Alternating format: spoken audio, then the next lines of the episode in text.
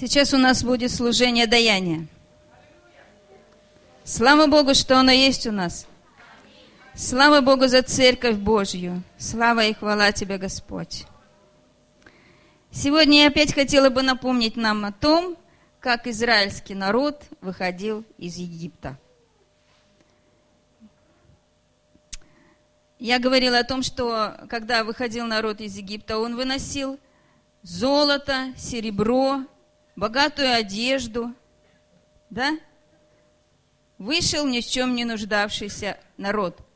Когда проходил через море Красное, были трудные обстоятельства, безвыходные, но когда он шел через море, он тоже нес с собой золото, серебро и богатую одежду. Это никуда не делось. Наш Бог, обеспечитель наш.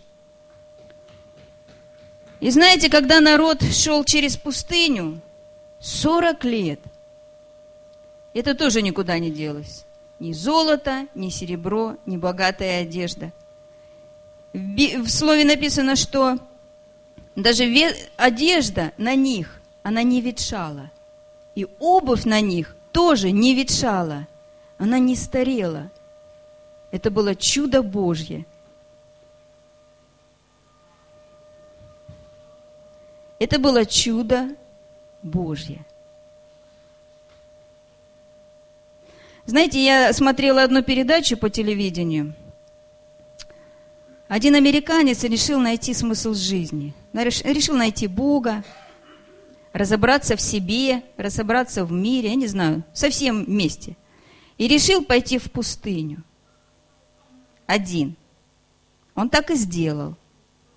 И потом, когда уже прошло много времени, он рассказывал о себе. И о нем сделали фильм. Ну, как бы он по его рассказу сделали фильм. Как он ходил в этой пустыне. Как он искал смысл жизни. И на самом деле он потерялся. Он заблудился.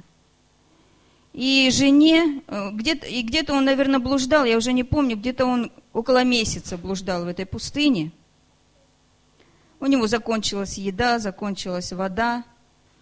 И жена его, конечно, подняла панику, подняла на, на ноги эм че эс и журналистов, и все искали его в этой пустыне. И вертолеты, и самолеты, и, ну...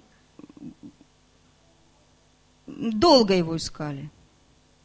И единственное, что засняли, засняли, когда он туда входил, в эту пустыню, и когда он выходил из этой пустыни.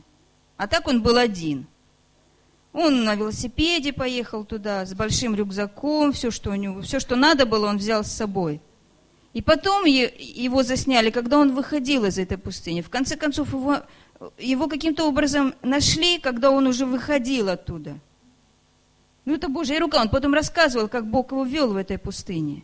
Это Божья рука. И, конечно, зрелище не, не испри... ну, как бы жалко было на него смотреть.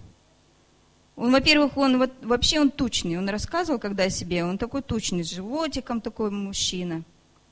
А когда выходил из пустыни, конечно, он, ну, килограмм на двадцать он похудел. Грязненький, обросший. И весь в лохмотьях.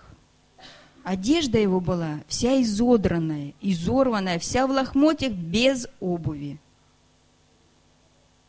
Конечно, шел еле-еле. Но около месяца. Я точно не помню.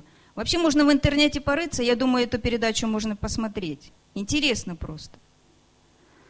А здесь сорок лет. Люди ходили по пустыне, и у них не ветшала одежда и не ветшала обувь. Это та самая одежда, возможно, в которой они вышли из Египта, которую они вынесли, богатая, хорошая, добротная, красивая одежда. Люди уже умерли, те, которые носили эту одежду, да, поколение оно умерло. Это уже были новые люди, которые... подошли к обетованной земле, но они были в той же красивой, богатой одежде. Когда они смотрели, смотрели друг на друга, и когда народ на них смотрел, Они видели, видели достойный народ. Ни в лохмотьях, ни в каких-то тряпках, ни грязных, да? Но они были достойно одеты. И сегодня я хочу, чтобы мы посмотрели на нашего Бога, который никогда не оставляет нас. Он обеспечивает нас всегда, в любых ситуациях. Где бы мы ни были, в каких бы трудностях мы ни пребывали, Он наш обеспечитель. Иисус сказал: «Я дверь. Кто мною вошел и вышел, тот пажить найдет. Я принес жизнь, и жизнь с избытком». Мы смотрели, что даже здесь, несмотря на время, да, проверка временем была, но Господь верен. Давайте мы будем сегодня давать с благодарностью и с любовью. Лена Михайловна.